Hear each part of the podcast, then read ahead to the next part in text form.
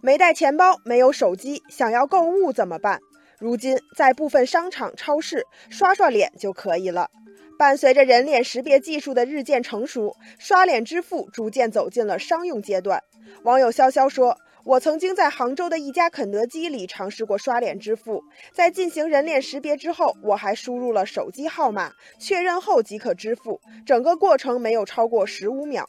网友大东说：“以前总听人说起刷脸支付，可是不知道去哪里体验。现在不一样了，家附近就有超市、药店、餐厅推出了刷脸支付。”的确，刷脸支付越来越走进我们的生活。在江西省人民医院里，刷脸支付改变了原本人头攒动的缴费柜台。在上线了具有刷脸支付功能的自助收银机后，这家医院的收银结算效率提升了百分之五十以上，有效地缓解了医院在就诊高峰时段收费排队的问题，改善了患者的就医体验。网友夏志说：“刷脸支付正在依靠便捷快速的特点，为各个应用场景带来改变。各大企业也瞄准了商机，纷纷推出了刷脸支付工具，例如支付宝的蜻蜓、微信的青蛙，以及中信银行的银联人脸支付。”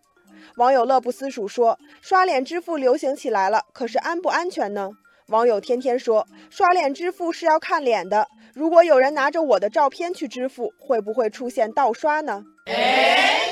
对于广大网友的疑问，支付宝生物识别技术负责人林树民进行了解答。他说，刷脸支付基于人工智能、机器视觉、3D 传感等技术，在进行人脸识别前，刷脸支付的系统会进行活体检测，判断采集到的人脸是否是照片、视频或者软件模拟生成的，而这种识别方式的准确率可以达到百分之九十九点九九。网友一杯花茶说，在进行人脸识别的过程中，首次刷脸的用户还需要输入手机号进行交叉校验，这也进一步提高了我们在支付时的安全性。网友柠檬树说，刷脸支付的识别技术在未来肯定还会有所突破，比如双胞胎等特殊情况的处理能力等。网友一路向南说，在保证支付安全的同时，用户的隐私安全同样需要被保护。